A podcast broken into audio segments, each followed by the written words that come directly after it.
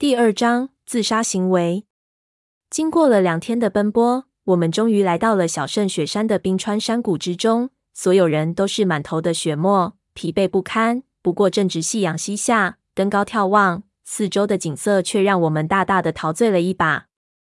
然而此时闷油瓶子的举动却让我们大吃了一惊。不知道为何，他对着雪山跪了下来，行了一个十分恭敬的大礼，似乎对于这一座山有着什么特殊的感情。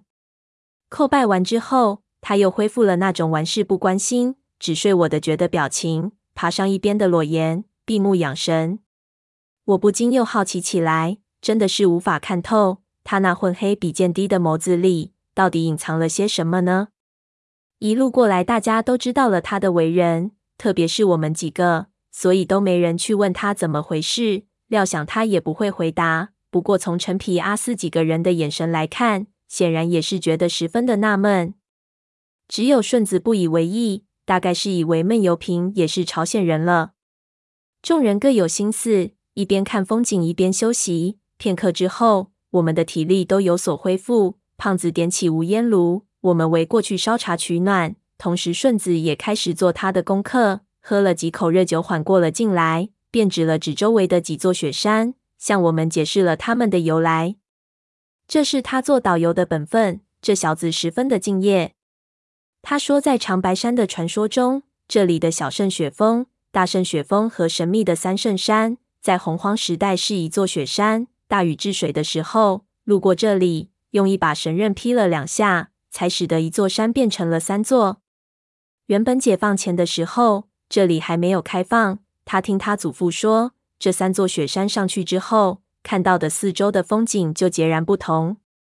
比如说，在小圣雪峰之上，可以看到三圣和大圣两峰，而在大圣峰上却只能看到三圣峰，看不到小圣峰，非常奇怪。而最奇特的还是在三圣山上，除了能看到两边的两座大小圣峰之外，还可以看到在三圣山的后边，和其遥遥相对的，有一座比三圣山更加巍峨的雪山，叫做天梯峰。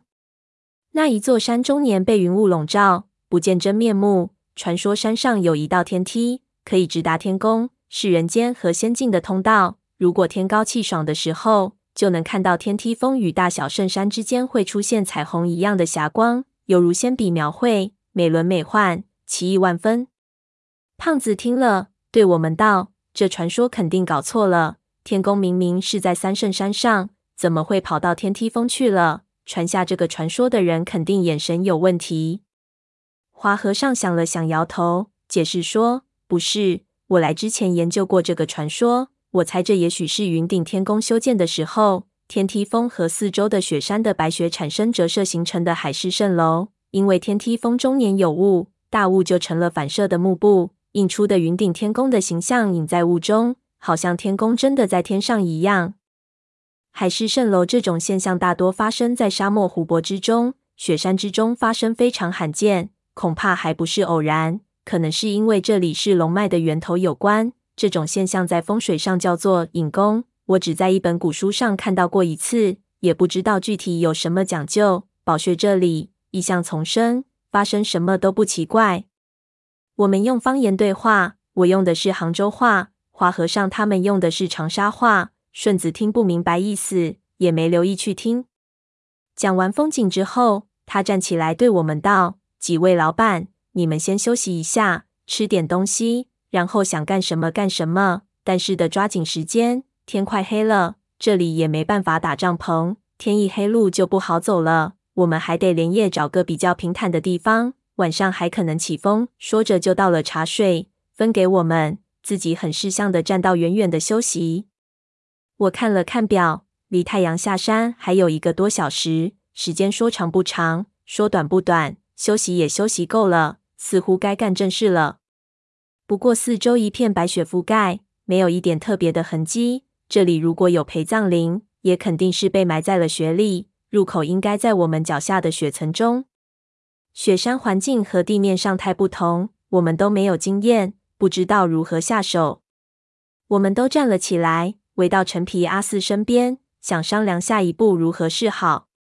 陈皮阿四经过这么强度的跋涉，还是没有缓过来，狼峰拿着酒葫芦递给他，让他抿了两口。花和尚给他揉了揉后背，促进他血液的流动，他的脸色才逐渐缓和，但是整个人看上去还是非常的萎靡。听到我们问他，只是略微看了看四周的山势，对我们道：“宝穴的方位就在我们脚下，我也没有好办法，下下几个铲子，看看雪下面有什么，再做打算吧。”众人点头。其实我也知道没有更好的办法。道斗道斗，万变不离其宗。寻龙点穴之后，就是探穴定位。历代不同的只是探穴用的工具，过程都几乎是一样的。所以说，如果没有开关那一刻的兴奋，盗墓其实是一项枯燥的活儿。雪比泥软得多，探铲打得很顺。花和尚他们手脚极快，很快雪地里就多出了十几个探洞。不过，几乎所有的铲子敲进去雪坡中五六米左右，就怎么也敲不动了。胖子以为叶成瘦猴一样没力气，跑去帮忙，用了蛮力，也还是只打进去一点。每次拔出来一看，铲子什么也没带上来。花和尚看了看铲头，发现铲尖上粘着一点点的冰晶，就知道了怎么回事情。下面是冻土和冰形成的冰川面，和混凝土一样硬，铲子穿不透。自己也带不上什么来。这里下了几千年的雪了，雪积压多了就会成冰。你说会不会陪葬灵给冻在下面的冰里了？胖子问。我们都点头，很有这个可能。但是洛阳铲打不进冰里，就算知道东西在下面，我们也找不到。潘子对我们道：“主要这些雪太碍事了，咱们有没有炸药？我当兵的时候听几个兄弟说，他们在大兴安岭的时候。”那里的生产大队有定期的上雪山雪坡清血，只要一个炮眼就能把这些雪全炸下去，省心得很。把雪炸了，雪下的情况就一目了然了，咱们再找就方便很多，也省得挖到洞了。我知道他说的情况，每一次下雪形成的雪层中间都有缝隙的，只要一个小爆炸，整个山体一震，整片的雪层都会滑下来，形成连锁反应。最后一层带一层的往下塌。大兴安岭林区有几座小雪山，为免积雪太厚发生雪崩危害林区，当地的工兵队经常要在大雪之后人工清雪。当时条件简陋，都是人员自己上去放炮眼，有一定的危险性。现在都是直接用迫击炮轰了。花和尚捏了捏血，炸药我是有，但是你看咱们头顶在这里放炮会不会是自杀？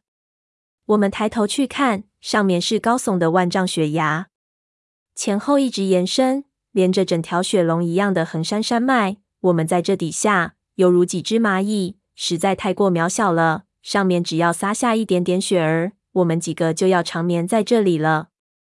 潘子看着也有点发晕，不过还是坚持道：“长白山是旅游景点，这里每点也会进行清雪，我感觉问题不大。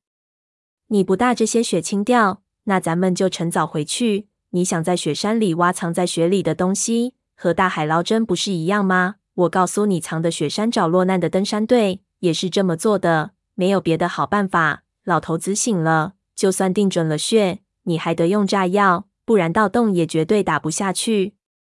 这一炮，你还就放定了？我想想不妥，不同意道：这风险冒得太大了，我宁可花点时间用铲子来铲。潘子道：“小三爷，我们就是因为没时间了才用炸药，要有时间我们就等到夏天再来了。无论如何的试一试，三爷还等着我们去呢。”花和尚摆了摆手，让我们停下，指了指狼峰：“你们不用吵，咱们说的都不作数，听听专业人士的意见。”我愣了一下，一路过来，我并不知道狼峰在他们几个人中是扮演什么角色。听华和尚这么说。我还有点奇怪，难道他是这方面的专家吗？几个人都看向狼峰，看他如何反应。狼峰看我们看着他，有点不自在，对我们道：“我认为老潘的说法应该可行。其实来之前我已经预料到会有这样的情况，我有一定的准备，而且这个我专业，我可以控制炸药的威力，声音也不会太响。其实只要在雪下面有一个很小的震动，就可以达到目的了。”有的时候只要一个鞭炮就行了。你确定？胖子问道。这可不是炸木，咱们现在相当于在豆腐里放鞭炮，让你在豆腐里炸个洞，但是表面上又不能看出来，这可是个精细活。狼峰点头。我做矿工的时候，放炮眼放了不下一万个，这不算有难度的。华和尚看向我们，指了指狼峰：“你们别看他平时不说话，这家伙是二十年的老矿工，十四岁开始放炮眼，炸平的山头不下二十座。给老爷子看中，进到行内才一年，已经给人叫做炮神。说起炸药，没人比他内行了。你就是炮神？”一边的潘子睁大眼睛，显然听说过这个名号。狼峰有点不好意思的挠了挠头，一改前几日的冷酷劲。都是同僚给捧的一个外号而已。华和尚对他道：“你也不用谦虚，在这种场合，你的发挥你的专长。”然后转头对我们道：“狼峰到现在还没失过手，炸东西，他说炸成几片就是几片，我绝对相信他。他既然这么说，我认为可以试一下。你们有没有意见？”胖子看了看我，他有雪地探险的经验，听说过很多关于雪崩的事情。显然也觉得有点悬，不过他是我这一边，他看我是想我表态。我想了想，陈皮阿四他们是真正的集团化职业盗墓贼，不像三叔还是比较传统，喜欢用老办法进古墓的人。这些人对于炸药的依赖程度是我们所无法想象的。而且华和尚这么说了，应该这狼峰有相当的能耐。于是心一横，就对胖子点了点头，拼了吧。此时其实已经没有退路了。我说不准炸没，他们还能真听我的？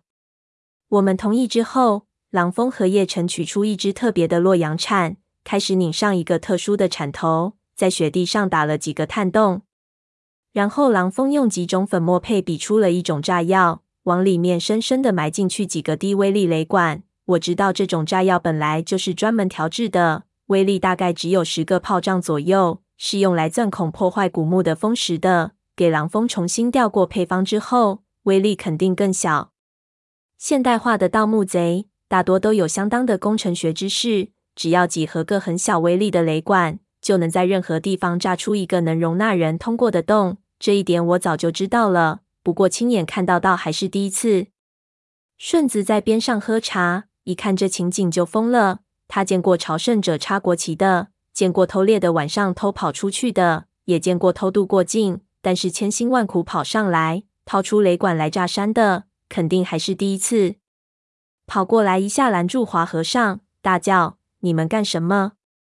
老板，你们疯了！”还没说完，狼蜂在他身后一镐子就把他敲晕了过去，顺子摔倒在雪地里，给拖到一边。我看着觉得后脑发疼。心说：“当我们的导游也够惨的，路走得多不说，还要挨这个。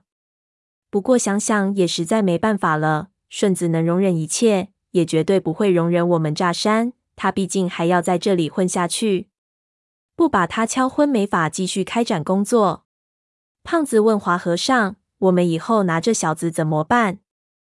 华和尚道：“先不管他，我们还得要靠他回去，把他带到的宫里去。”丢在一边就行了，到时候多塞点钱给他，他还能怎么样？狼蜂的表现极其专业，几乎就没让我们插手，他自己一个人干活。雷管根据一种受力结构的模型排列好，他挥手让所有人都爬到裸岩上去，以防等一下连锁反应把我们一起裹下去。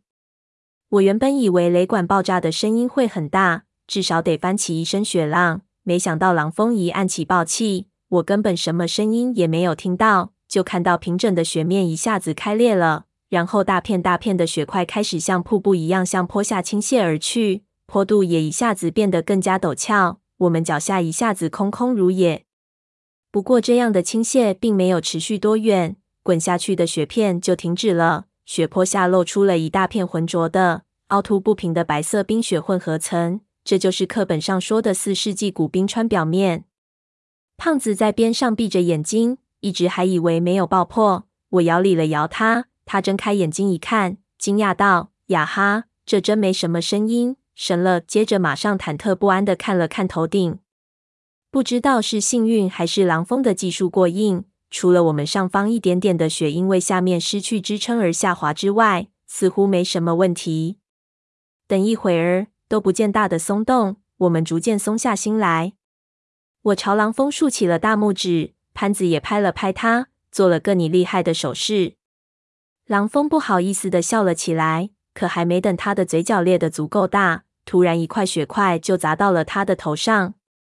几个人脸色都一变，胖子急忙对我们挥了挥手，低声道：“嘘。”我们下意识的就全静了下来。几个人又抬头一看，只见我们头顶上大概一百多米的高处，雪坡上逐渐出现了一条不起眼，但是让人心寒的黑色裂缝，正在缓慢的爆裂。无数细小的裂缝在雪层上蔓延，随着裂缝的蔓延，细小的雪块滚落下来，打在我们的四周。